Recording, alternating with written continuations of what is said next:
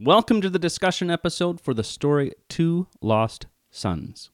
In this episode, we see Jesus telling a story to a crowd. He describes a younger son as a party animal who takes his inheritance early and wastes it on wild living. The son returns after leaving home and nearly dying of starvation. He is truly sorry. Then the older son, who has worked for his father, asking nothing in return but has become very bitter.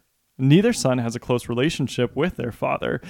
We asked you, which son do you relate to? And we encouraged you to be vulnerable with each other and with God. It's really key in having a growing relationship with God that we be vulnerable with Him. All right, first question is this Part of being vulnerable is willing to share what's going on in your heart. The Bible teaches us that God is good and gracious, just like we see within the Father in this story. Why is it sometimes hard to be vulnerable with God? Hit pause and share.